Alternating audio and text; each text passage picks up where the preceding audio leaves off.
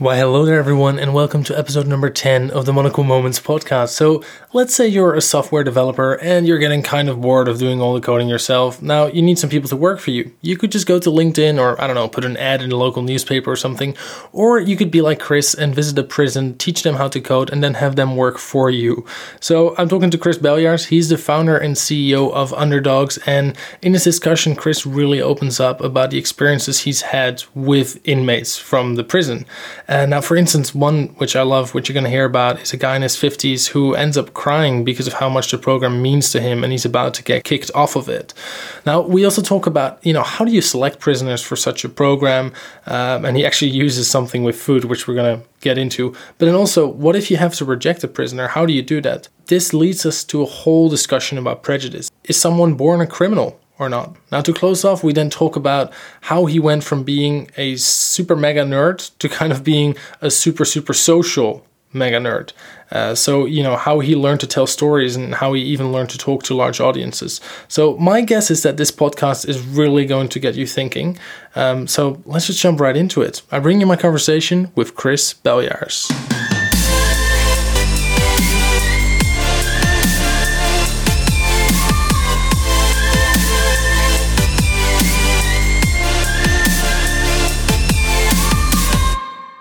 Welcome, everyone, to episode number 10 of the Monocle Moments podcast. My guest today is Chris. Chris, welcome to the show. Thank you, Jan. Lovely to be here.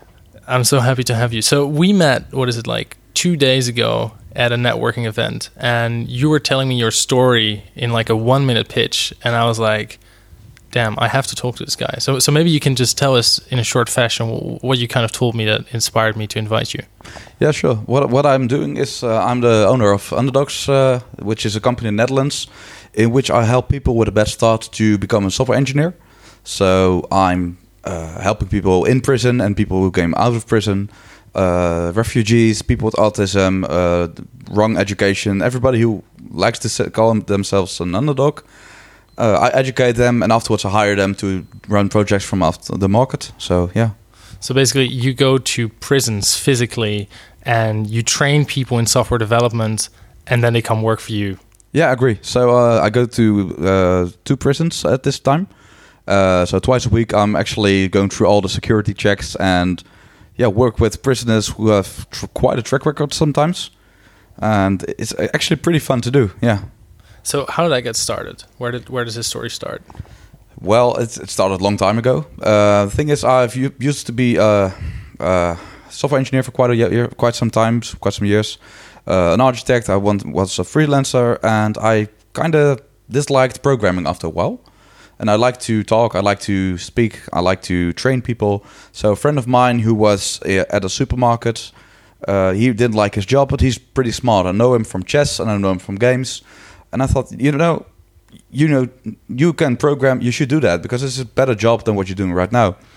And after I trained him, I got an offer from the government that people in jail should go when they go out of jail. They need to go to a job. And I was thinking, I can do it with that guy. I can do it with the prisoners as well. And that's kind of how it started. And in the train, there was a refugee with 2 kids, and one of those kids, they threw a ball at a head. So they hit me on the head with a ball. And the thing is that I came to talk with their parents, and they appeared to be 2 refugees from Turkey with a very high degree of college, or university. Wow, yeah. And so I thought, people from prison, refugees. The first guy I trained has autism. And I thought, everybody needs a chance, and there are very smart people who are not getting the chance right now, and that's kind of stupid. Yeah. So in a sense, you're a social entrepreneur then, who just anyone who had a bad chance, you give them a chance to become a programmer and do something awesome. Yeah, that's the thing. I really like to handle problems, and software engineering is like artisanship, and it's like the only artisanship from the modern age, I think. And everybody who has the potential to actually become a programmer should have the chance to do that. And it's kind of hard, but it's not that hard. It's like I've told you, it's like alchemy. Mm. It's like kind of magic, and people do not know how it works. It's very, very expensive. And if you know how it works, it might not be that hard. But if you ruin it, it's going to be boom. Yeah. And the fun things to do is it's easy to pick up, and it makes a life so much better to get a job into programming. So yeah. Yeah. So do you have an example of a story of someone who you've helped teach to program, how quickly they learned it, and then what they did with it afterwards? Yeah, well, we just started, of course. We started last year in April. So the people in prison are still in prison right now, especially with Corona, COVID, I mean. And the thing is, they are in lockdown in the prisons right now. But when the lockdown ends, someone will get free and they go to work with me. And he is the most exceptional one of them all. He learned to program at a very high level in 3 weeks. In 3 weeks. 3 weeks, indeed. So, but he didn't sleep anymore. So it's like 12, 16 hours a day he learned to program. And he calls me from prison just to give me an update how it is. And it's still in lockdown. And he actually learned his son programming as well. His son isn't doing that well at school. Wow. And yeah, he just keeps getting me updates about him and his son, and that he really wants to work with us. And that's one of the guys who, in 3 weeks, it's mental. It's really mental, believe me. And for other people, it's like between 8 and 12 weeks, they learn program. That's the normal case. Mm. But I got some exceptionals as well. So there's another guy. He is in prison for quite some years. And it's a really weird case, all on its own. You know the Truman Show? Yeah, yeah. Well, that was his life for a year with cops. No way. 32 cops were being in his life, and there was an office which was fake. His friends were fake. He went to Spain, which is quite some countries away, of course, and everything was fake until they got a what's it called again? Confession out of him. Wow. Which he gave. Well, he said a gun was pointed at him. So it's a really weird case. It's really emotional. It's a crazy story for a start. Yeah. Well, the first time I heard it, I thought, what is this? Is this possible? And it's actually on the news as well, so you can read it. Wow. But let's say, where were we again? Sorry. We were talking about him being exceptional. Yeah, so he's exceptional because before he went to prison, he already was a programmer. Really? And not just a programmer. He had a team of 50 people. Wow. So at a great one of the banks in the Netherlands, he had 50 people, and he had some really big programs running under his control. And the only thing we needed to do with him was to make him get the new technologies up and ready, because he was COBOL, and COBOL is one of the older languages, and we're in C Sharp and React for the front end, which makes the website go running. And he just needed to transition from an old language to a new one, which was actually quite fast as well. Yeah. So, okay, so you have some people, and they spend, like you said, 3 weeks or 8 to 12 weeks learning something. Then what are they able to do at that point? Many things. So the guys from prison, which I've talked about, they made an app which does groceries for in prison. So you got a prison. Normally, it's just on paper, and 8,000 prisoners in the Netherlands needs to do their groceries on paper, say what they want. And they made an app, so the paper wasn't needed anymore, and the store will get the orders from the prisoners. So that's the thing they could make, yeah. So initially, you have a process where they have a paper, they tick boxes. Like they have like a couple of pages of papers, they tick boxes. These are post office sent to the shops, and then they take the things and then get them back. Yeah, mostly it's by post. So it's actually by not by email, but just like regular mail. Because you could already scan it for a start, but that didn't happen then. No, that didn't happen. I don't know why, but it, I think because the mail protocol is kind of leaky. I don't know. Okay. But the Department of Justice is really old-fashioned as well. So I think it's just they never updated that. And the thing is that the prisoners, it's not like boxes. It has far more issues because maybe you can help me. How is this called in English? It's like when you had 4 of those lines and then just one slash between it. In Dutch, it's called turven. I don't know. Like it's what they do in prison, right? Where they put 4 columns upwards or something. Yeah. And then they put one through and then they count to five. And then, agree. Yeah. And that's the way they did their groceries, with, so that when they want like 5 bottles of water, that's the way they count. But if they do 2 of those strokes, is that, do they want 2 of them or do they want 11 of them? Ah. So that's lots of problems with this process. Yeah. Okay, and then you had people themselves program this to just be like an app. Yeah, and it's we got a company in the Netherlands which is quite growing really, really fast. It's called Picnic, and I kind of looked at their app, and it was very inspirational to build this kind of app as well, but in an ecosystem which is really expandable. Yeah. So you just basically you took their you looked at their idea and you managed to have them program something similar, and then that's amazing. And also within the ecosystem of a government which has really a lot of programs, and the money is somewhere, their details are somewhere, their passwords might be somewhere in all different kind of systems, and the thing we built was just the combination of all of those little programs put together into one app, which the prisoner can use. Yeah. So you're in the prison. You physically go there? Yeah, I do. So when you're there and you're talking to people who've committed crimes, what is that like? Yeah, it's weird because I really don't care where people came from. I really care about where they want to go. So everybody has a bad start, and for some of them, I do know what they did because they were all over the news. And I think it's really weird to know those people did those kind of things, or at least they got convicted. And yeah, it's really weird to think about that. I'd really like to see the person in there, because I've got one guy who never comes out anymore. He's serving a lifetime. Yeah. And in the Netherlands, a lifetime is a lifetime. Yeah, it's not like 32 years or whatever. No, it's forever. Yeah. And he killed 2 people, and it's really, when I talk to him, he's the most relaxed guy of the whole group. Because when there's something wrong, he says, well, it's okay now, guys, stop it. And it's okay. And everybody thinks it's okay. And he really doesn't like any trouble. And that's weird to know that he has got convicted for those kind of things. And I really try not to think about it too much. Yeah. It's really hard. Yeah. So,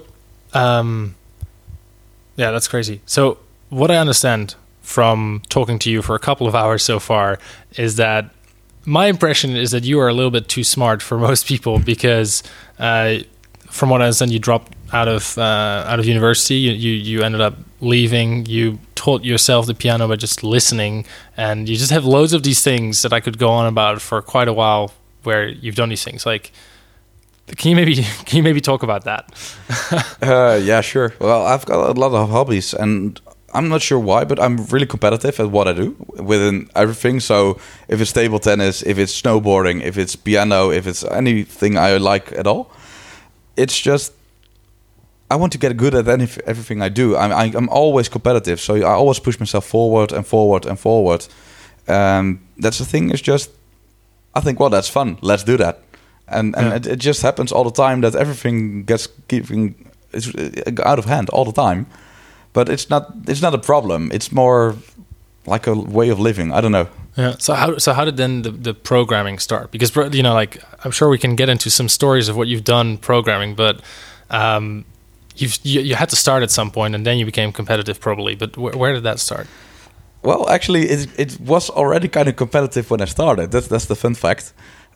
When I was 12, my father gave me a book about programming because I wanted to know what my father did for his work. He is a programmer. He had his own company in the logistics sector. Yeah. And I wanted to be better than my father. That's right. The thing. He was like a role model for me. And he was really a lot with his busy with his company, so I didn't see him that much. But he really was the role model with a lot of knowledge, and he was always the knowledgeable of my parents. My mother was more emotional, and my father was really, really rational. Yeah. So I really wanted to be better than someone I thought was really great. Yeah. So I got a book, and it was Visual Basic at first. And the first actual program which I made wasn't the Hello World everybody does. It was which is what I learned. But go on, yeah. So yeah, many people do. So the thing is that the first thing I created was some really stupid app with 2 buttons. which said click me. Yeah. And when you went over the button, it disappeared. When you went over the... Yeah, so you hovered over the button with your mouse. Yeah. The moment you could click on the button, it disappeared and it went to another place on the screen. It was a really stupid project. You're trying to click the button, but you can't actually click it because it keeps moving away. Agree. Yeah, that was actually the first project. It was really stupid. And you got like the useless machines and this kind of thing. But it's got quite some things in it. In Hello World, you just put some text on your screen. Hmm. With this one, I needed to have a screen with a button which interacted. And it was quite extensive. But the language was quite easy to do those kind of things. Also, without too much programming. Did you write that one in Visual Basic? Yeah, I did. Okay. Awesome. Almost something to be ashamed of, to be honest. Why? Visual Basic is kind of the special needs children from Microsoft. Okay. It just happened to be they had Basic and Visual Basic 6. And after a while, C Sharp came, and Visual Basic always existed, but it almost always was the worst choice out of the two. Oh, wow. And it's more because you don't have all the brackets and stuff, you just have a lot of English. So when you have in C Sharp, you got an if statement with some brackets. Yeah. In Visual Basic, you got if and if for some reason. And there's a lot more of English words in it to determine scopes within a program. Hmm. And that's not, it's kind of nasty. I think I don't know. Okay, so no one try Visual Basic, but instead try C Sharp. Or there are just 4 languages nowadays, which are there are more, but there are 4 main languages which are used in the cloud: C Sharp, Java, Node.js, and Python. Those are, I think, the 4 greatest. And for the front end, when you go to web development, you have to do JavaScript because there's no real other option. There will be one in the future, but that's something which is just it's really on the bleeding edge right now. Okay. And so you told me earlier that when you were 14, you basically did your first kind of like project. Yeah, true. I agree. Now, what I did is I'm really someone who is not that structured, which is weird because I'm a programmer, but when I look at myself, I'm the one who always runs forward to do stuff, and someone needs to pick up the pieces. I'm really bad at writing as well. So at school, at like high school, or was it high school? Yeah. There was you have an agenda and you got the homework to do and you need to write it in your agenda. Yeah. Well, if I ever wrote it in my agenda, I never looked at it afterwards. Yeah. So that's a problem. And because then you don't know when you have to do your homework. Yeah, or got like tests or something. So every test was a surprise test. It's like, well, I made it. But the thing is, I was never was I know what to expect. It was just another lesson, what to do now. Oh, it's a test. Nice. That's it. And the thing is, because that was my problem, and I thought it was... It's kind of funny afterwards, but at the moment, it's really annoying because my parents... never knew what my homework was and the test, and when I missed the test, it's always a problem with my parents and with teachers. So I was already in programming for 2 years, and I made a program which is called Maak je huiswerk. Yeah, which is do your homework. Do your homework in Dutch, indeed. And it was just an agenda for teachers to write what the homework was. And the classes could log in to it to see the homework every teacher had given them. Yeah. So the teacher sees their own kind of periodic system, roster. Yeah, just their planning or whatever. The planning which classes they have. And the classes see that as well, but they are combined to see whatever you need to see as the person who is logged in. That's amazing. Yeah, I got to say, my father helped a bit. Yeah. It was also in a language almost nobody knows. What is it? Visual RPG. Yeah, I don't know it. No, nobody does. I'm probably the wrong person to ask, but that doesn't matter. No, but I'm the only one I know is my father, actually, who programs in that stuff. And it's on some IBM program as well. Mm. Like the black screen, green letters kind of stuff. That's how he began, because he is he's almost 60. Yeah. Sorry, Dad. But yeah, we can bleep that out later. But yeah, that doesn't matter. But it's more like he is already in the business for so long. He's seen so many things, and yeah, sometimes you make some choices which are kind of weird if you look afterwards, but it's not really a problem if it works. Yeah.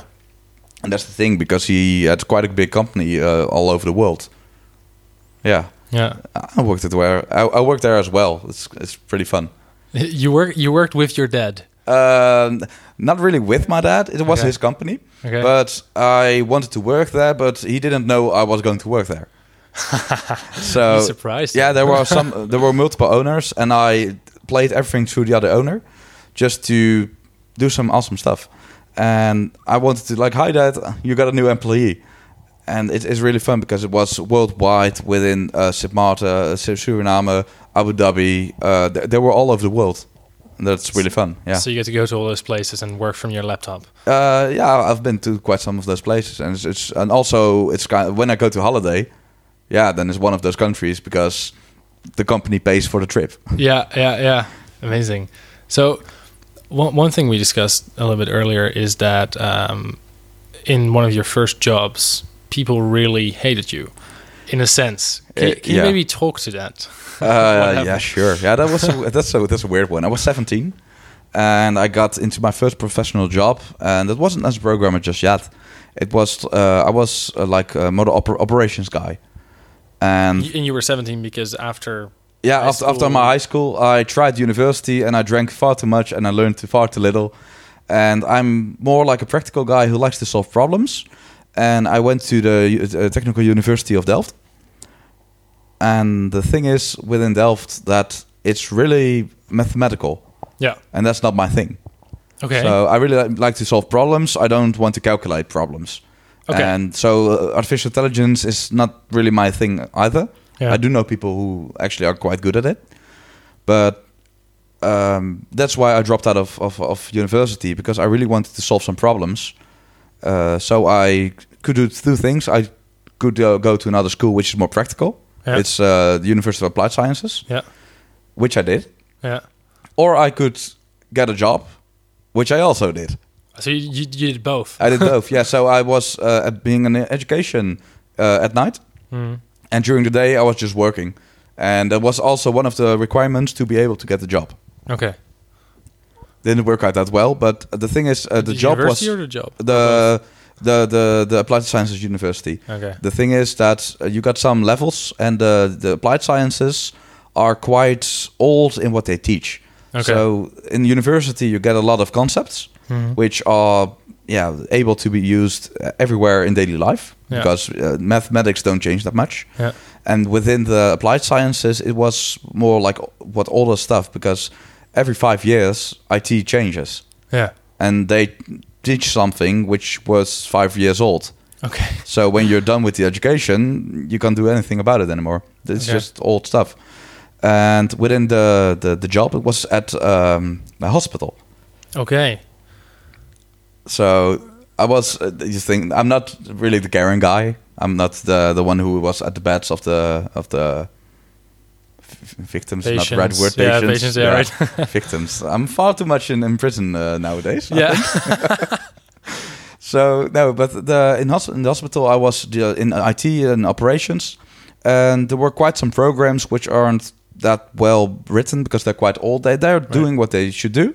Yeah. But for the users, it's like a terminal system, the black screen with green letters again. Yeah. And what I needed to do all day for weeks was making accounts. Okay. Which is quite some work. But the problem with accounts is it's really repetitive work. And I was a programmer, and if programmers dislike one thing, it's repetitive work. Of course, because you can automate it, right? Which I did. So the thing is, I automated it with a macro script, so I couldn't do anything for half an hour. But then I did all my work for all 8 hours of the day. So at 8 o'clock we started. Then I just was on my phone with a macro, and just afterwards at 8:30, the actual job kind of began, and I was playing Age of Empires all day. So you're just playing a game the whole day because you automated your entire job. Yeah, I already did what I had to do, and what else? So one time I got caught by the boss. And he was thinking, why are you playing a game? Don't you have work to do? And my answer was, no, I don't. Like, what? And the thing is that when I let him see the program, and he was thinking, this has possibilities.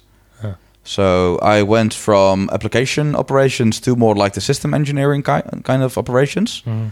And within the Active Directory, there was another account kind of problem, which took days, which I automated as well within the same script. Yeah. So I was an applications maintainer operations, and someone lost their job. Then I went to system engineering, and someone lost their job.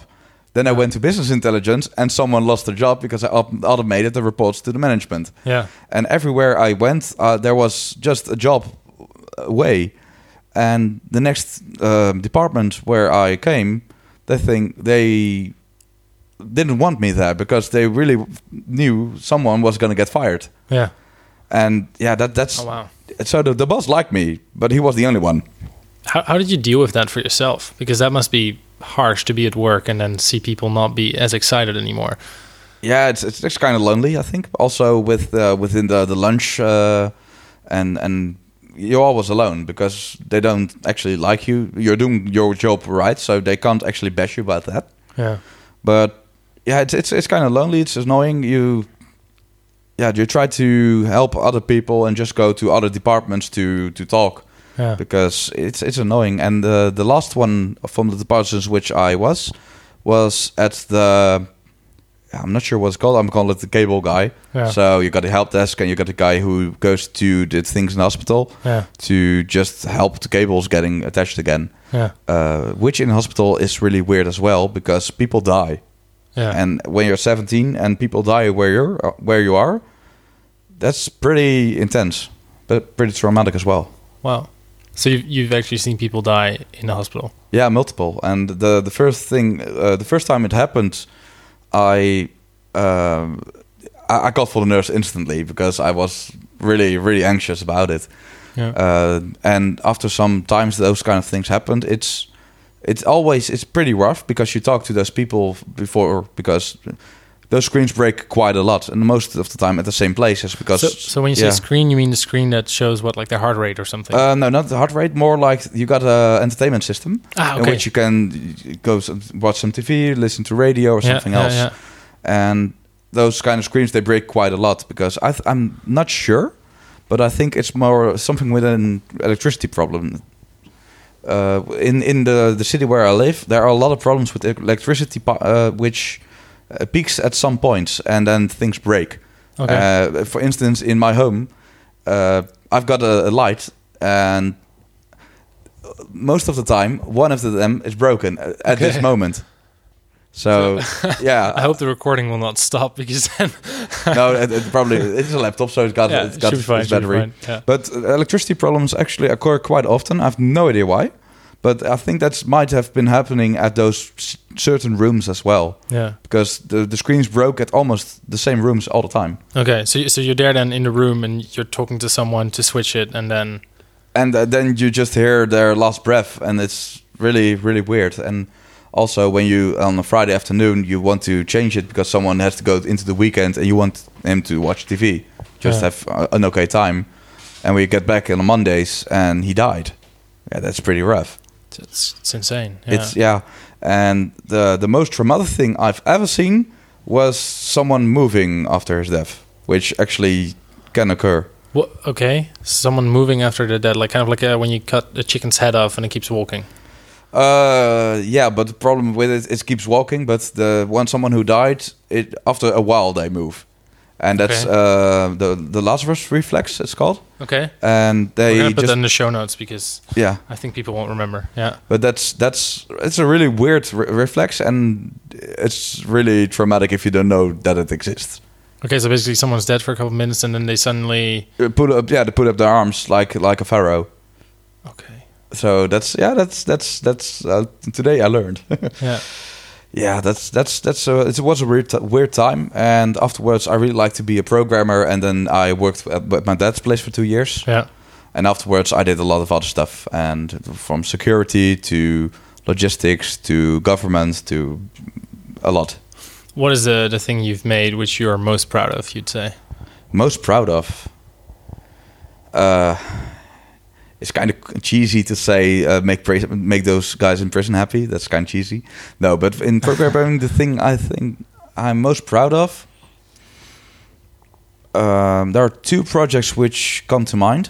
The first one was in logistics at my father's company. Mm. And that was an OCR. So when you make a photo and you can read the text, yeah, that's OCR. And we made an improve based on car numbers. And the problem is when one of those numbers is kind of bad, or there is a screw somewhere, or when you have a V with a screw under it becomes a Y.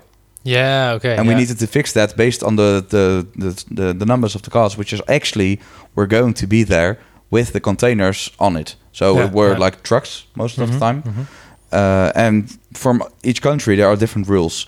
Okay. And which we did was try to make an educated guess based on the system which has a container and a truck which were supposed to be there. Yeah.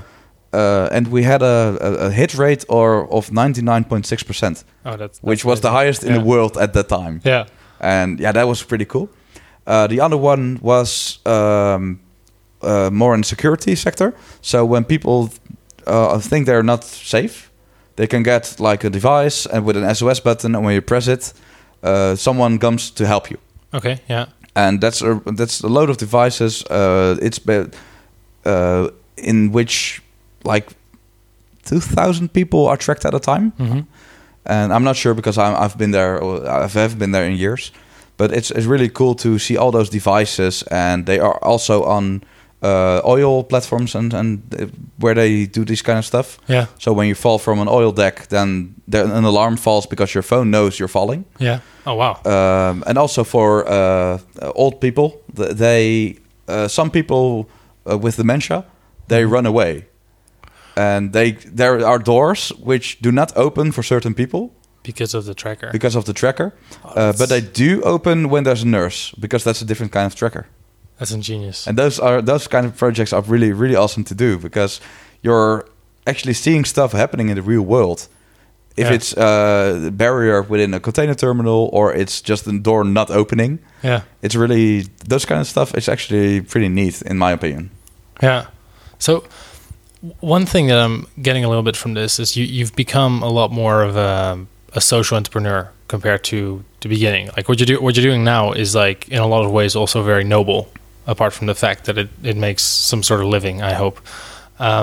So where did that transition for you maybe start, or when did that start becoming a thing for you? That's kind of, it's a really weird story, because I kind of just went with the flow and got this way, because at first I had someone of my friends. He was in chess and in games. He was quite smart. I've talked about him. Yeah, the supermarket guy. Yeah, the supermarket guy indeed. Yeah. And the thing with him was there are many people like him. And from the freelance guys, I knew some people, and prison has to do that. And it's just like I can do that with prisoners. And at first I was really like a commercial guy who was like, "Hey, prisoners, well, that's kind of slavery. Probably makes a lot of money." No way. And that's actually kind of how I was at first. And it's really sad and kind of shame to say it that way. But I really was that way when I started, because they did something wrong. They probably deserved it. Mm. And they don't earn that much. So it's a kind of a gold mine if you see it like a gold mine. Yeah.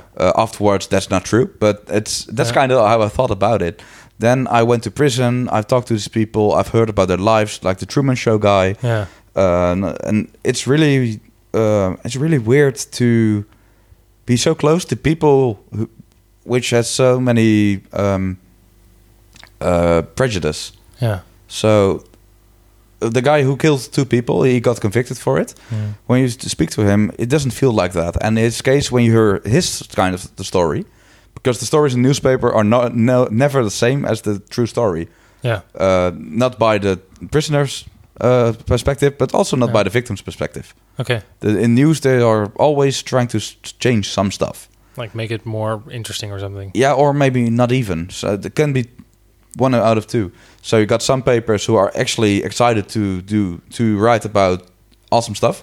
Mm-hmm. And they make a lens over it, so it's not really the true story anymore, because it's exciting.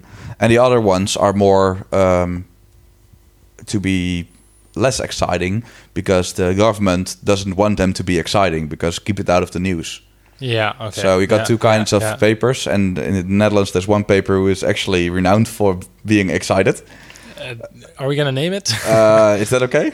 I think so. Telegraaf is the one which is the government is most anxious about, because they really like the excitement and they really do not care about the government at some points. Interesting. Okay. They really like to show everything which is not okay. Make it sensational. Yeah, totally. So that's the one.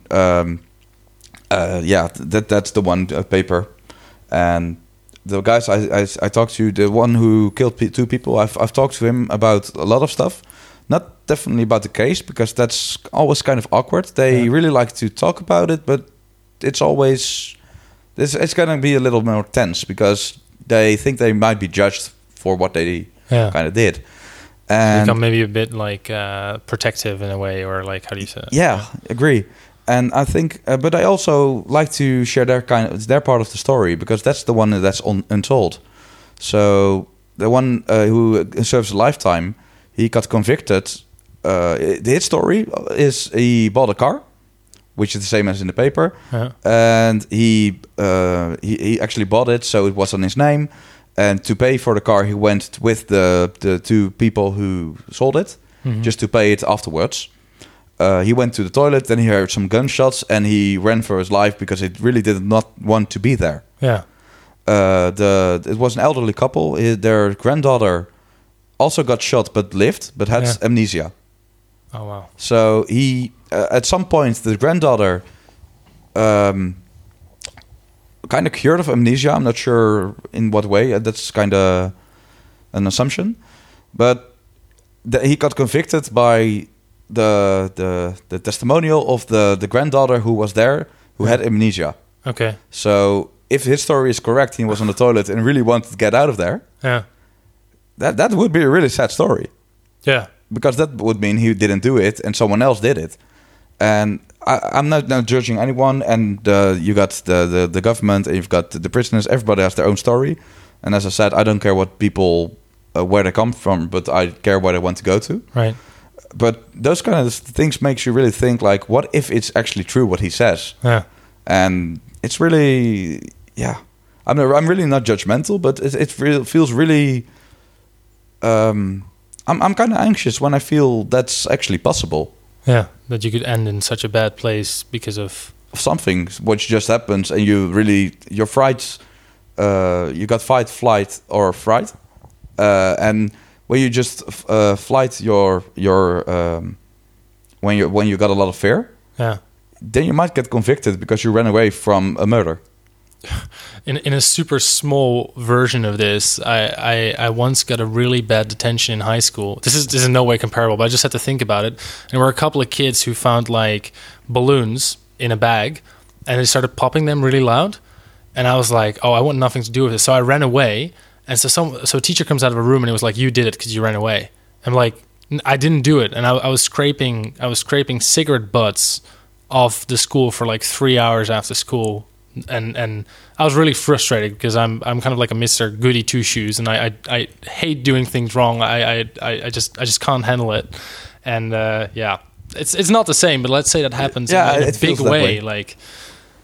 It kind of feels that way as well. So the thing is, so you say about high school, the thing in prison, which I also compare to high school quite a time, is when something bad happens, everybody gets punished. Yeah. That's actually happening in prison as well. Like if someone in the prison does something wrong, everyone will have to... Which was near. So one of my guys, he had a second job in the prison in the kitchen. Mm. And some people in the kitchen as well, they steal a lot of meat, like frikandellen. Yeah, okay. Yeah, I'm really not sure what's that called. That's called in English. That's just called frikandellen in English, but it's a Dutch food for everyone who's interested. You can look it up. It's you don't want to know what's in it, so don't look that up. It's like spam. Yeah, exactly.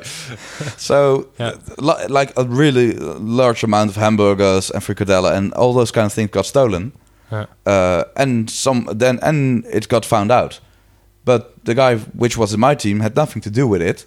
Mm-hmm. But it's also like, I'm not going to snitch you, but when you're the one who's getting caught, you're not going to get me into trouble as well, which didn't happen. So there was a problem that he might have been fired from the kitchen, but for my project as well.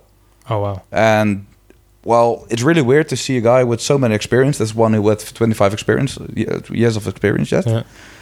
And he cried. He really was. It meant so much to him to do his old job again after 8 years, because he's already been there for 8 years. Mm. That the moment he thought he was going to lose it, he just talked about it, and he cried, and it was so.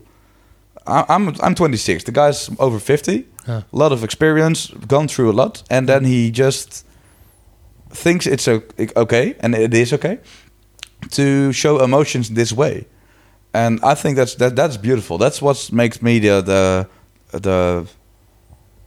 what I like what I do. I really change lives of some people, and that's priceless. That's amazing. That must be really intense as well. When you're sitting there, 26, and initially you think I'm gonna get some cheap labor in prison, and then you end up kind of bonding with them in a way. Yeah, it's really hard not to bond with them, because everybody has their own problems, everybody has their story, and they just want to be human. And I think in not all prisons and not everybody, but dominance is a thing with people which also makes them corrupt in some way. So also the Black Lives Matter with the police guys. When people get some kind of authority, the availability to use it for abuse is quite high. And the prison is the same. You've got two kind of people who are walking there. One are the ones who also go to gym, and you can see that they go to gym. Yeah. And there are people who actually like to help and rehabilitate them. And those the guards who are going to gym, and you're really sure they're going to gym. Yeah. Because they walk like they're really cocky, you know? Yeah. You know, those guys actually want some excitement in a bad way, and that happens quite often, and it doesn't go unpunished most of the time. But people like to. It's really people like to abuse their authority, and that's really a problem. And in prison, it's a lot more of a problem, and prisoners most of the time don't feel like they're human anymore. Yeah. And when you actually treat them like a human being with a story and with kids and how are they doing, and just like a normal person, that's so much. That means so much to them. Yeah. And I didn't expect that at first. So, yeah, the social entrepreneurial. I'm not actually saying I'm social entrepreneur, because it's still I'm really commercial, and I think quality in my work is just rule number one. Yeah. But to use the social return to make these kind of things happen actually is so much better, because you get a lot of loyalty and respect, and you actually matter. You do matter. As a person. Yeah. And they do too. And it's really weird to see a lot of people who kind of gave up on humanity because they're not treated like one. Yeah. And within our training in the first week, I must say many of the people who are in our team, they kind of get cured of depression in some kind of way. Really? Yeah, because it's really boring in prison. It's really, really boring. Yeah. So when you got something to do and you got something matters again. You're puzzling, you're actually training your brain again. And when you get out, if you get out, you can actually pick up your life again and not have to return to the wastelands you came from. Yeah. And yeah, I think that's the most beautiful part about the social entrepreneurship, which I do. Is that I actually changed lives in a way I did not expect at first. Yeah. So has it? We talk about trust there. We talk about kind of how you deal with people. Has that maybe changed the way you do business in general? Not really. Actually, it's more not in business. It's more when people has a real. Spoken opinion. Yeah. I always like to know why they think like that, and then I have just the stories of all the guys I know that it's not that that's one-sided. So people can be kind of shallow until they meet someone. So if someone has a real big opinion about business, and in business sometimes I get those kind of things. Yeah, of course. Yeah. I invite them to just meet them one time. Have you actually done that? Yeah, I did. Did someone come to prison after you did that? Actually, yeah. So, and people at first are kind of anxious because, some people actually committed murder, quite some actually. Yeah. There was one time in a room, the average amount of murders was one, and I was in the room. And I did not commit murder, don't worry. Oh, wow. So, okay, so that makes... sorry. That accounts for the numbers then. So, yeah. Okay, so we just took a tiny break because you had to cough very badly. I thought it was because you were getting emotional because of the story we were just sharing, but no, not even. It's just when you talk a lot, sometimes when you swallow, the human body has some failures. Yeah, and then it coughs for 4 minutes straight. Yeah. Okay, but you're okay now. That's good. I'm okay now. Yeah. I'm good. So I totally lost where we were. That doesn't matter. I guess we'll just take it from here. So one thing I'm super curious about is you are still running a business. You need to eat at the end of the day. So when you're teaching people how to program, in the end, you also want them to be able to work for you. So how do you go about training people? Well, the thing is that the training is, I don't get any money off it, so it's free. And when people don't make it, it doesn't matter at all. Okay. So everybody who wants to try programming, we educate them. And afterwards, within the training program, we also get some work from customers in which they can work under a superior, which is just a senior programmer or something. Someone most of the time who knows business and knows programming. Yeah. And most of the time, that's me at this moment. Mm-hmm. But I also have some people who are in the company who are able to do that as well. Yeah. And so within the training, they always they actually produce some useful code as well. Okay. So that's the reason why I just try to help a lot of people. The quality is really important. So the superior, the senior, really needs to check all of the code and use that to educate them more about what they can do better. Ah. So the learning curve is quite sharp because everybody who knows a little bit about code has a senior programmer sitting next to him, helping them to get better all the time. Yeah. So that's how we kind of finance the training part. Mm-hmm. And after it, when I hire them, I have a lot of companies who want some projects, and I'm just a software company in the end. So I produce software, custom software for companies just to automate their businesses. So what I did at the hospital, that's what I do for all our customers as well. So we got quite some big ones, and we're talking, I got a football club, which I'm talking to right now, and a car dealer, or importer actually. Yeah. And what we do is we look at their business and try to make it better. Yeah. Just not that much overhead. So loads of companies actually work in Excel. Yep. Which isn't that bad, but it could go a lot easier, and people do not have to be educated to actually do something in it. And you can't fuck things up that easily. In Excel or? Yeah, in Excel you can. Oh, but you cannot in other? Because it's custom and you only can do what you need to do. Okay. When you have some calculation in Excel, you can ruin a lot. Yeah, that's true. In a program, that's not possible, and it's a lot more user-friendly. Mm-hmm. So, for instance, for the prisoners, we made the app for the groceries that used to be on paper. Could be in Excel as well, but the problem with one, which is 2 or 11, those kind of problems, you don't have them anymore. Yeah. And it's a lot cheaper because you don't need all the paper, and you don't have to have someone who brings the paper to other prisons. Mm-hmm. And that's I still don't know why they're doing that.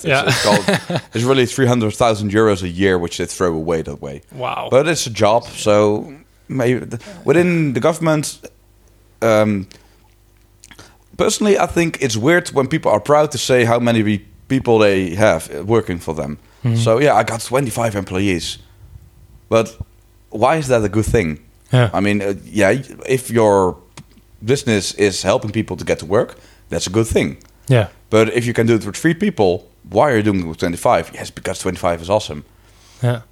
Dominance again. Yeah. So what people think is important most of the time lies somewhere else within a company. And what we do is we reduce stress for the most employees. Yeah. We don't want anyone fired, but we want people to do actually useful things. Mm. You don't want to do repetitive things all the time. You don't want to import and export all the time if those applications can actually talk to each other. Yeah. So make business smart. You don't have to work that hard. You need to work smart. Yeah. And I think in most companies, everybody needs to do that. An example which I always make is Apple. Mm. Well, the fun fact is I have no Apple whatsoever, nothing. There's a lot of Windows screens here, by the way. This room is filled with Android and Windows devices. But anyways.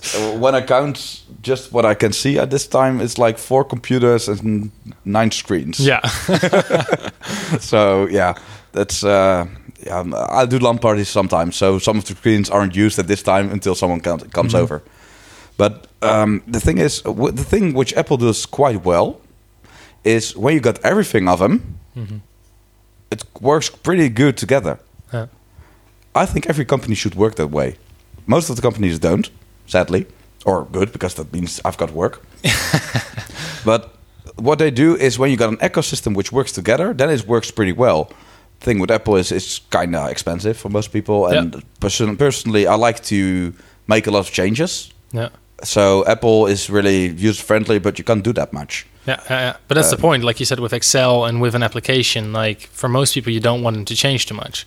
Agree. So the thing is, simple. But for a developer, it sucks. Yeah, for a gamer, it sucks. Yeah. Okay. So that's the thing. For what is your goal within software? And I think to have an ecosystem which works together, which doesn't need to have a lot of people just for maintenance. Just do what you're good at. And that's the thing within my company, I think, too. Everybody should do what they're good at. Yeah. Everybody can try to learn to program with us, mm-hmm. but there's a test up front. And before you start? Before you start, yeah. Okay. And that's a really, it's always different. It's never the same test. Yeah. And it's just to know how you think. Mm-hmm. So... at one time, I think this one's genius, we had just food. Okay. Just prepared food. And the question to the one who took the test was, how are you going to make this? What do you need? Okay. And we did the food stuff, we did it multiple times. Mm-hmm. And sometimes people say, well, I see there's a little seasoning and I think it's about 6 minutes because it's more on the brown side and the meat is... And those are the kind of details someone with a design eye would see. So basically you have a finished plate of food and they have to kind of backwardsly like deduct how it was made or... Yeah, agree. Okay. So that's the test. And then sometimes just an image, but they won't get the food. Mm-hmm. Because I can't cook at all. So it's just, there was just McDonald's a magazine. Hamburger. How did you do it? Yeah. Well, no. If we knew. But when you got, there was some magazines and I just ripped out a piece of the food and with a recipe on it. Mm-hmm. And how are you going to make this? And you got 3 kinds of people. The first ones are the ones who look into details. And they really have an eye for design. They really want to make it look nice. They know make it look nice. On the other hand, you've got the people who start, well, at first I need an oven and I need gas and I need a lighter. Yeah. And then you know, okay, this guy is far more practical. Yeah. So he wants the kitchen to be correct so he can make it. Yeah. And the other ones, no, wants to do the things they see. Yeah. In the software development, you got front end and back end. Yeah. Front end is what it looks like. Yeah. Back end is how it works. It's really that's kind of shallow to say, but that's most of how it is. For the layperson, that's enough. Like detail. Yeah. So what it looks like, those are the kinds of people who focus on the food.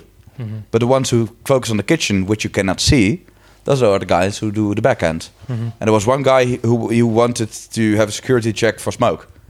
Okay. I made him a tester. You really?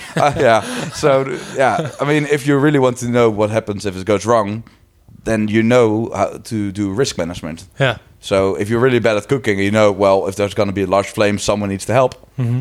There's risk management, and so it's a tester or something about that. Yeah, I love this metaphor. So then the people take the test, like say the food test, and how do you position them after that? At first, we'll see how they answer, because some people have no idea. Mm-hmm. I mean, when you look at a clock, you got some numbers, you got a plate which shows the numbers, you got the surrounding iron or whatever it is. And if you cannot see that when you see an object, it's really hard to learn to program. Mm-hmm. So within food, you got a finished product. What do you need? If you can actually do that quite well, mm-hmm. then you're suitable to learn programming. If you have no idea and it just stays with no idea, and of course, we motivate people to actually give answers, because some people really are shy, especially some refugees from the Far East. Yeah, yeah. They're really shy. But if you just say some answers which, you're not secure, you don't know what you're doing, you're not giving the right answers. Like, say you're trying to use a sledgehammer to prepare a salad, then... I'd love to. I actually prepared a bottle of wine that way. The cork got stuck, so I just broke the bottle afterwards. Things that happened. Okay. But the thing is, when you see how people think and also who structurally think, because when you see a computer program, it goes from A to B to C, etc. Mm-hmm. So you need to see the process in all the ways to see the process. So it's not only the requirements you need, but also how are we going to do this? Yeah.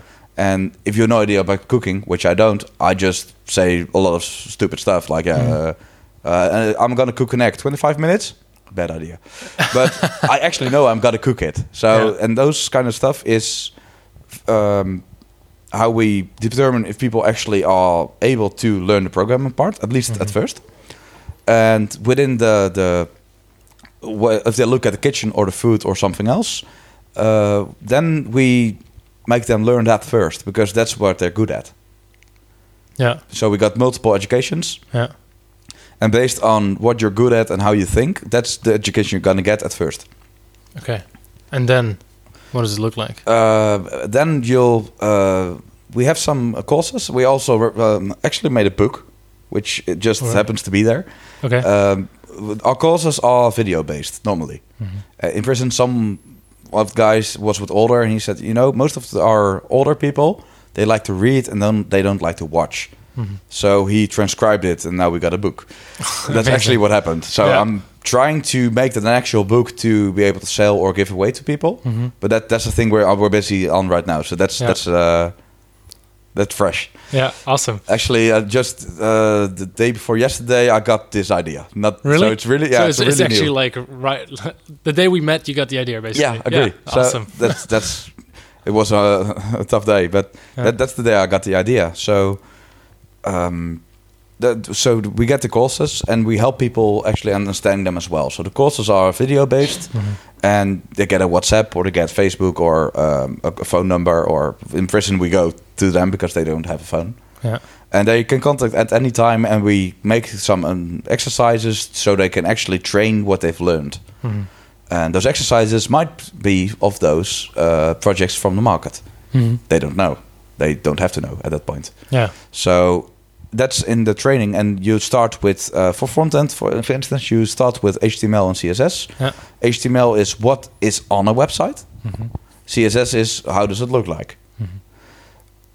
Afterwards, you go to JavaScript, and JavaScript says like, when you press this button, then something happens. Mm-hmm. When I load this screen, then something happens. Mm-hmm. It's more like the logical part about the front. And afterwards, there are some frameworks which you can learn to be actually relevant in the current market. Mm-hmm. And that's what the last 4 weeks are for. Okay. So there are 3 different frameworks for JavaScript, for instance. Yeah. You learn those 4 quite intensively, so you get a junior/media job afterwards. Okay, wow. In 12 weeks. So it's kind of tough, but as I said, one of those guys learned it in 3 weeks. Yeah. So it is possible, and it's not that hard, but you just need to do it, and you need to go forward. Yeah. And that's the thing. I don't care where people came from. I care where they want to go to. and I'm helping them. So I'm sure you have people who are not able to do it, right? Like who do not know how to cook.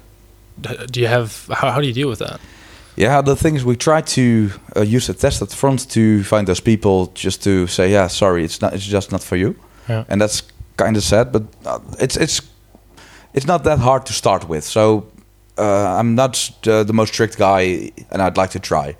And the 12 weeks are like the average, but some people do twice or thrice as long, and that's okay because it's not paid anyway. It's just helping those people to get further and further. But there's some people. I had one in prison. He was almost 70, so he was really old and never touched a computer.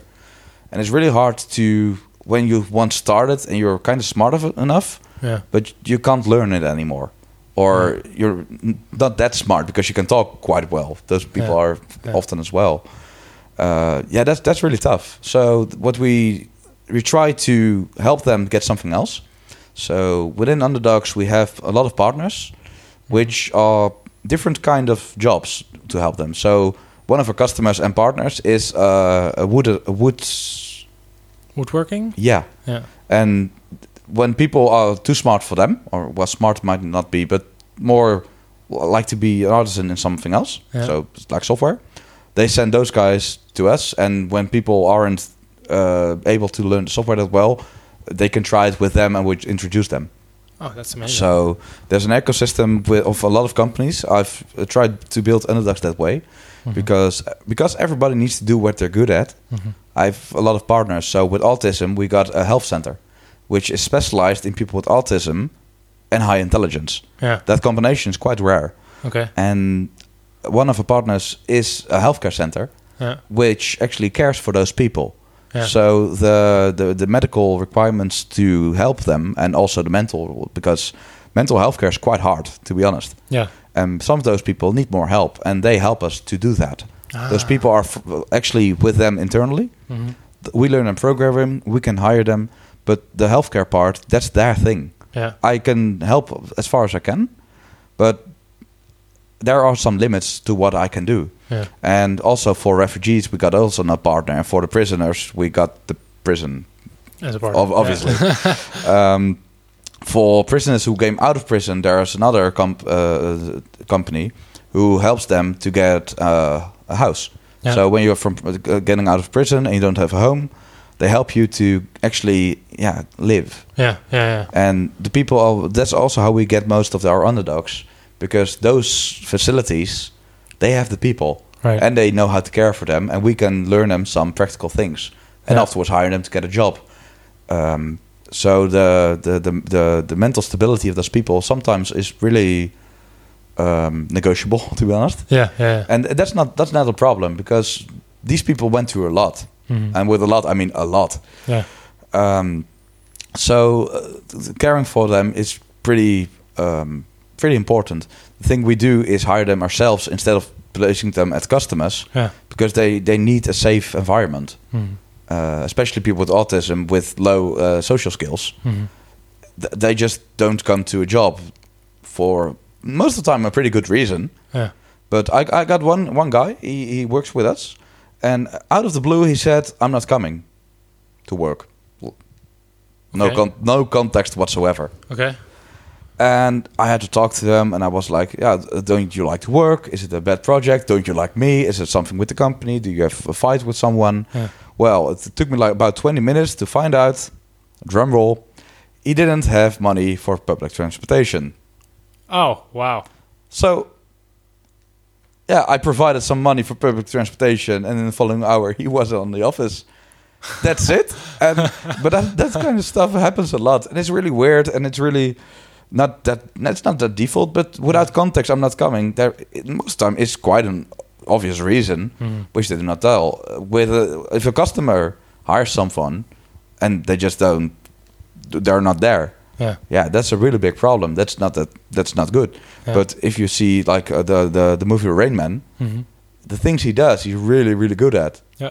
And the guy I'm talking about is really good at what he does. He also is on the forums of Microsoft. Yeah. Talking to the engineers about the language.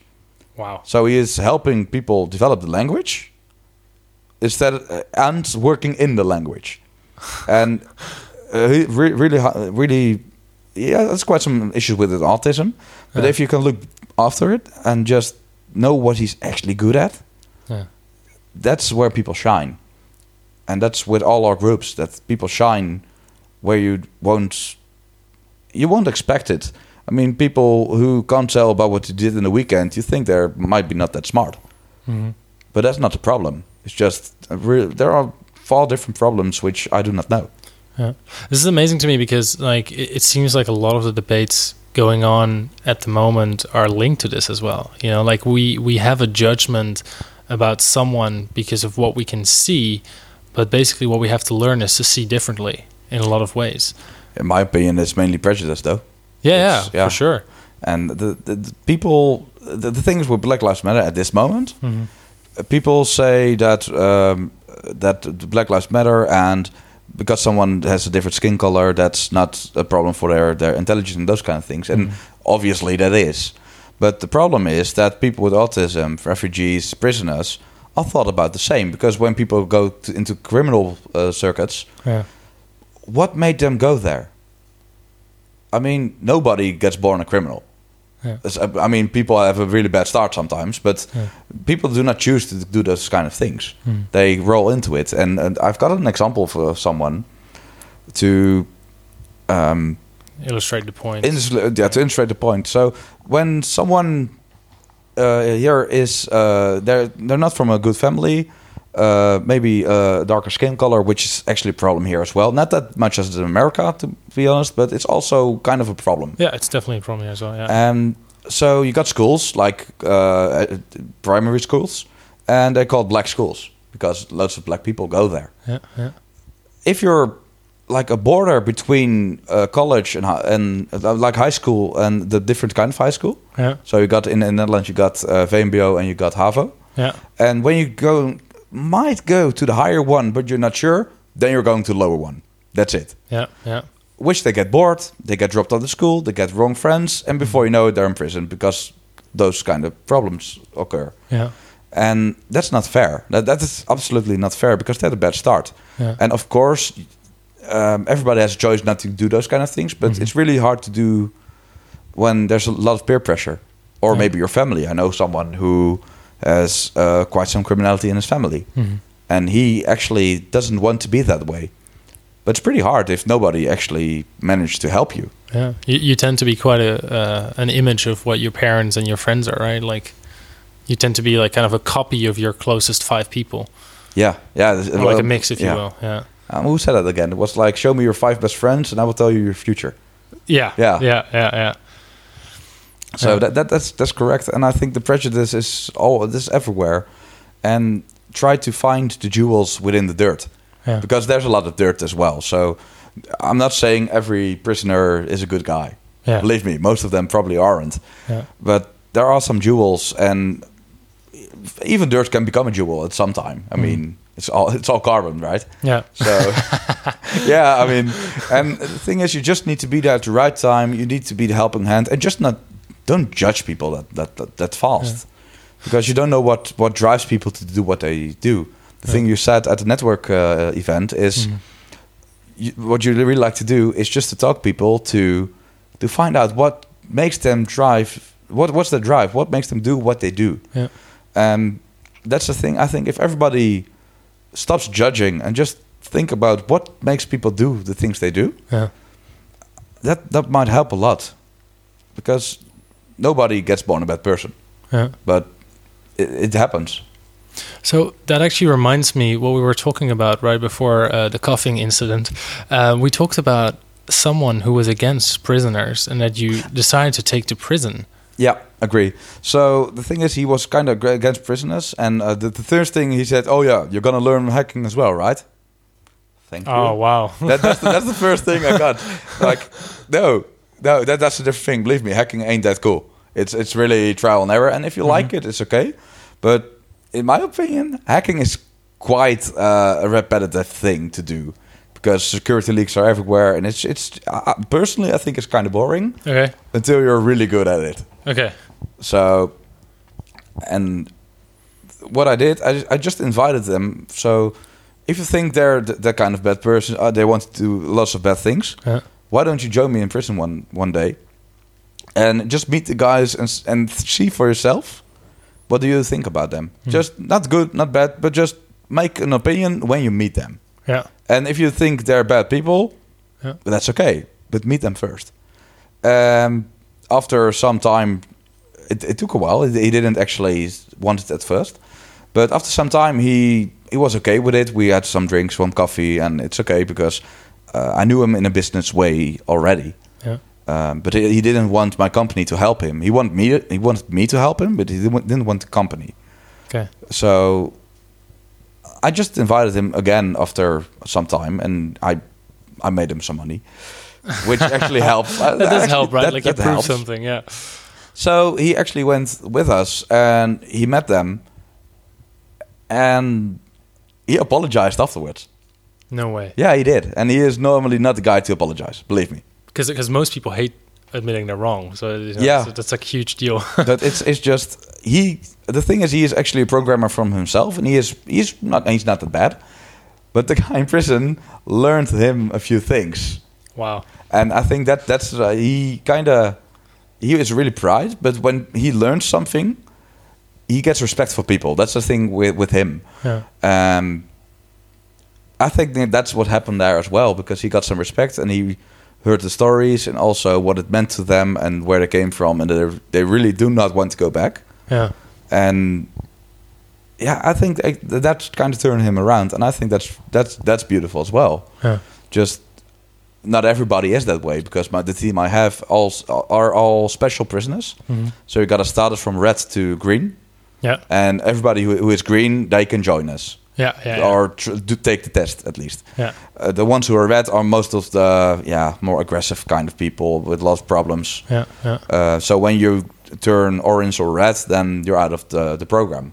So that's what happened with the guy from the kitchen. He almost lost his green status.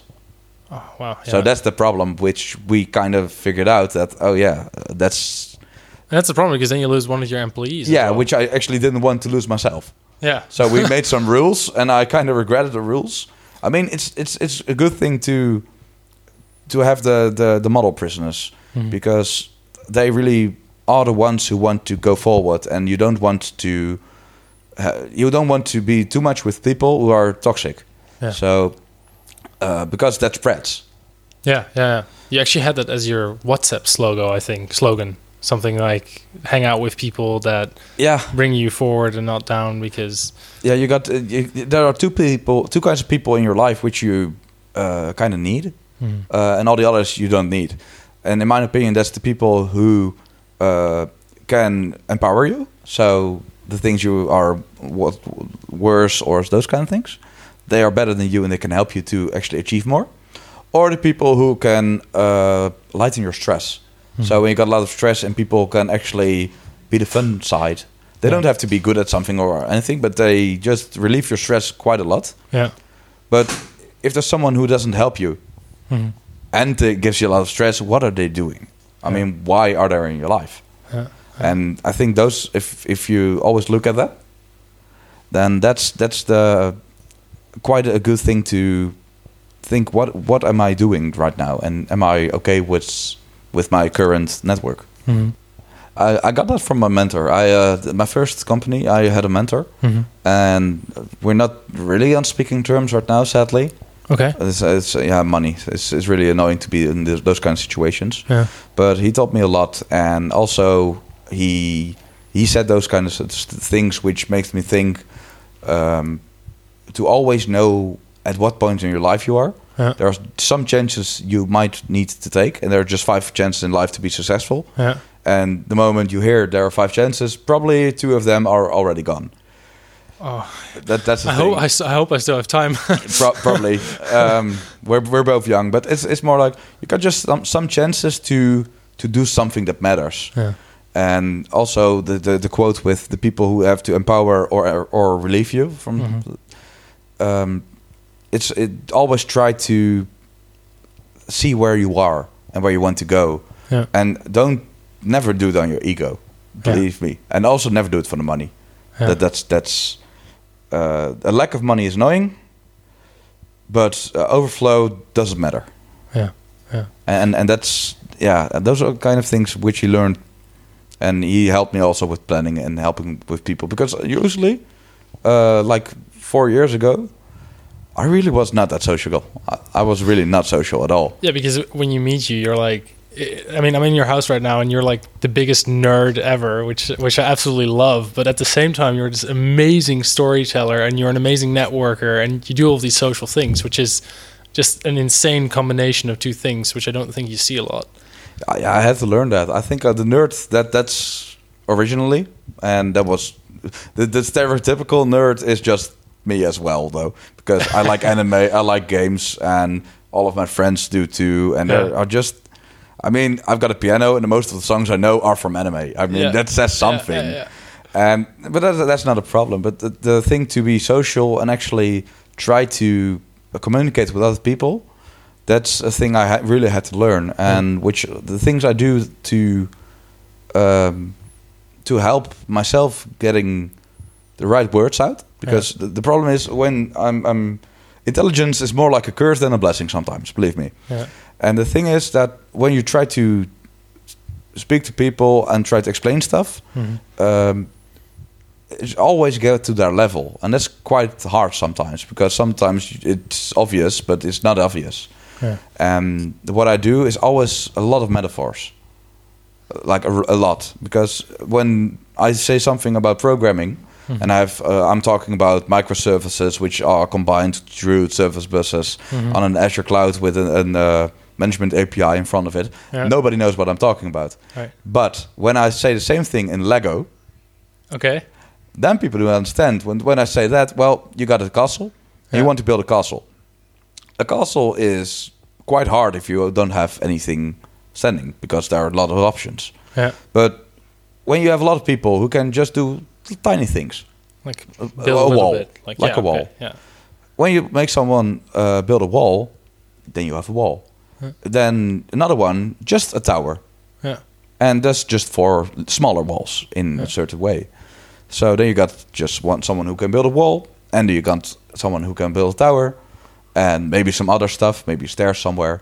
But if you have all those separate things in Lego, then it's just, 4 walls and 4 towers, and you got a castle. Yeah. And that's in software the same. It's all smaller parts which are actually pretty easy, but together they make a complex thing. Yeah. But the only one who needs to know how the complex thing works is the architect of the castle. Yeah. And in software, you got an architect as well, which is kind of the same thing. Mm-hmm. So you got a complex problem divided in a lot less complex subparts, and then it's a lot more manageable. Yeah. And I always try to do those kind of metaphors because this is an example, and I think if I'm wrong, you must say it as well. Yeah. The first explanation was quite hard. Yeah. And the second one was quite manageable.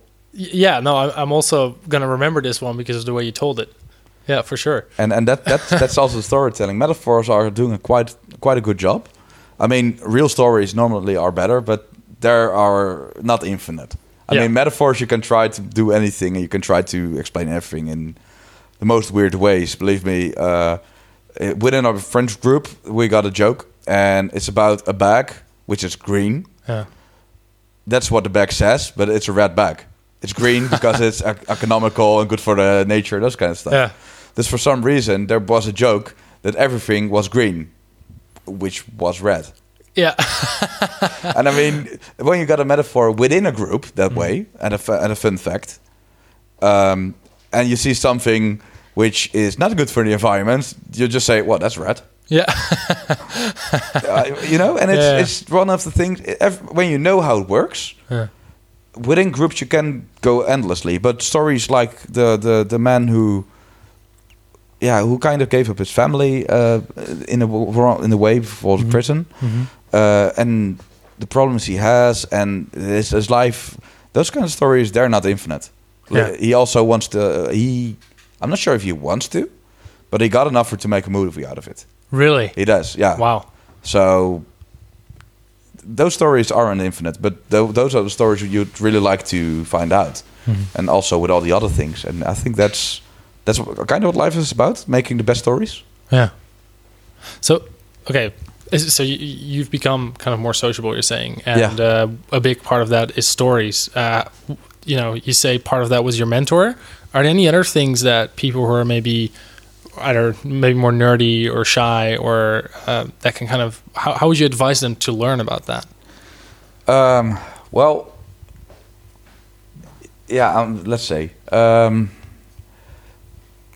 just say yes more often sometimes. So when you think, if you're really shy, your first reaction is fear and it's no. Yeah. Try to find out what's the worst thing that can happen. I mean, if you're a public speaker, right, and you stutter and you don't say anything, or maybe you make the worst joke ever, what's the worst thing that can happen? Yeah. Most of the time, it's not that bad. Yeah. I mean, it's very, very awkward. Yeah, deal with it. You know, I mean, awkwardness is something to deal with. It's something to play with. Almost something you have to learn to love, maybe even. Maybe. Well, I don't feel awkward that much, I must say. But that's another story. But it's when you address the emotion, then it becomes better. Because when you're really happy and you address why you're happy, then you're going to be happier because you know why you're happy. Mm-hmm. And you've got to love the thing that makes you happy even more. Mm-hmm. If you are sad because of something, just feel sadness. Not have a verdict, not judging about it, but it's a feeling. It's just your muscles getting tense, and try to see the physical parts about it, other than the mental strain it gives. Mm-hmm. And I think awkwardness is one of those things as well. If you are really awkward, just try to focus on your hips and think the one next to you also has hips and he might dance really weird. I mean, it's if you try to see that way, it's like, imagine them in underwear. That doesn't work. No, that can actually work against you if it's attractive people. Yeah, yep. Agree. But a few months ago, I met Jonathan Talbot, and he is a trainer for TEDx people.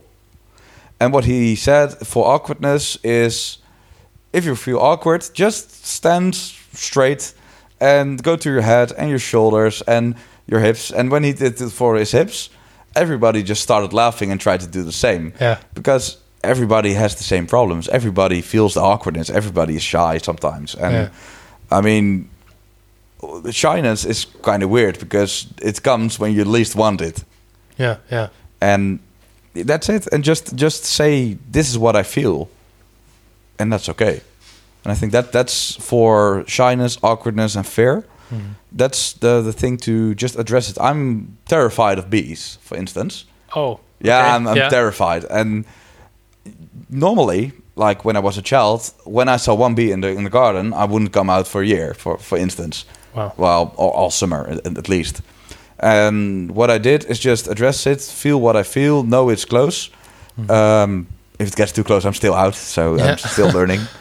But it's just to fear and shyness and awkwardness gets better when you actually try to want it. Mm-hmm. And that's with fear as well. So for bees, when there is a bee, I'm just keeping track of it, but I'm knowing I'm getting a little tense. Sometimes I say something about it, which helps. Mm-hmm. And I think that's the same thing. You literally say, I feel fear. I'm terrified still. Yeah. So I'm not sure why. Probably because I got stung by a kid when I was a kid. Yeah. Stung by a kid. Oh, damn. Stung as a kid. As a kid. Unless it was Halloween, then I can imagine. But or prison. Yeah. Sorry.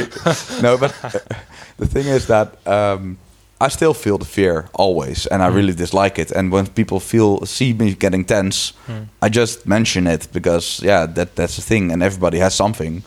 And normally I get a compliment because, oh, you're actually doing quite fine, and you're still sitting here. So yeah. It's also making you more human-like as well, and that's making the personal connection to people. It's just saying what you feel, and just knowing how it feels. Yeah. Because that's, I think, key to awkwardness and getting rid of the nerdy stuff. And for instance, for the beautiful girls are quite shy most of the time. Yeah. They really don't like themselves most of the time. How come, you say? Yeah. Do you know? I have no idea. Because if everybody thinks you're out of their league, yeah. you don't get any attention. Uh-huh. And if you don't get the attention, you probably think you're not that good. That's a pretty good point. And of course, there are some people with more dominance and more like authority who think they're great will step onto them. But that's the only reason why some of those guys get those girls, because if you're really sweet and okay and you can do a lot more than you think. Yeah. It's just everybody wants to be accepted. Yeah. And the fun fact is, the most beautiful girls think they're not accepted because nobody makes a move sometimes. Yeah, and then the guys who do make moves are actually not that nice in the end, so then you don't feel valued. Yeah, agree. Possibly. So, yeah. And also, if just be yourself. Don't try to... The funny thing I always see is the nice guy. Yeah. I'm so nice, but never say you're nice. Just do things because you want to do them. Yeah. And if you want someone to join, make them join, but don't do it to be nice. Yeah, yeah. Do it because you want it. If you don't want to help someone, just don't do that. Yeah. I mean, it's not sincere. And that's the reason why nice guys never get the girls, because there's a reason behind why they're nice. And that's the thing. Yeah, that's a good point. And it's just keep it to yourself. Life is a ride. Enjoy it. Yeah. And of course, it comes ups and downs, but it's just... do whatever you like. Try to get out of the comfort zone. The comfort zone is numbing. Yeah. And I mean, Stockholm syndrome is a thing. Yeah. And just for the guys, just talk a lot. And if people judge you, then they're not your kind of people, and go on, because there are a lot of people like you. Yeah. Yeah. Just find them. So this links to the last question I always ask in any interview, which is, if you had a billboard on which you could write, say, a sentence for the whole world to see, what would you put on the billboard? I know it's not a small question. We do the hard stuff here. No problem. I like the hard stuff. Let's see. Billboard for the whole world to see. Yeah, the problem is, people... You can make it that people can see it, but you just need to accept it as well. And that's the hard part, because... the thing... I think it's... Damn, this one's hard. The thing which comes to mind is... don't judge them. Ask how they're doing. Don't judge them. Don't judge anybody, but just ask how they're doing. That's amazing. I think that's what I want the world... Because that's more like an action to do. It's not like a nice quote so everybody can see, that's a nice quote. Yeah. It's an action that everybody judges someone or is afraid of someone. And of course, everybody has that in them. And I really dislike it. I always say I don't care about where people come from. And that's true. Mm-hmm. But when people from certain groups are together, which are actually quite prejudiced in the news, I always feel kind of tense as well. You feel uncomfortable. Yeah, yeah. And that's discrimination, which is just internally. Mm-hmm. You don't... I never act on it, but it's always... I feel kind of tense. And then the awkwardness, and I'll just start a conversation, and then it's okay again. But it's something which is out of your comfort zone, always feels tense, but never try to judge it. Yeah. That's it, I think. Yeah. It's amazing. That's amazing. I love ending it this way. Chris, this has been an amazing conversation. I think in a while we may have to do an episode 2, because there's so many more stories which I think we have to explore at some point. But I want to thank you so much for being here. Thank you. Yeah, I'd like to be here. I mean, I like their own stories. That's kind of my weak spot, though. For a podcast, it's perfect. Agree. All right. Thanks, everyone. Thank you.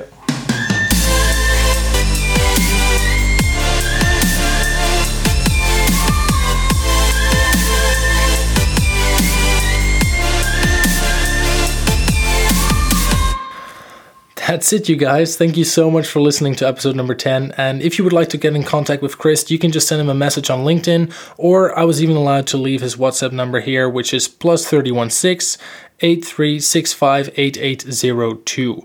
And as for me, you can always add me on Instagram, which is @japioaap, which is @japioaap. And apart from that, just let us know what you thought of this episode. You can send me a message, or you can leave a review on iTunes or wherever you are. And make sure to visit www.monoclemoments.com for all episodes. Thank you guys so much, and see you in the next one.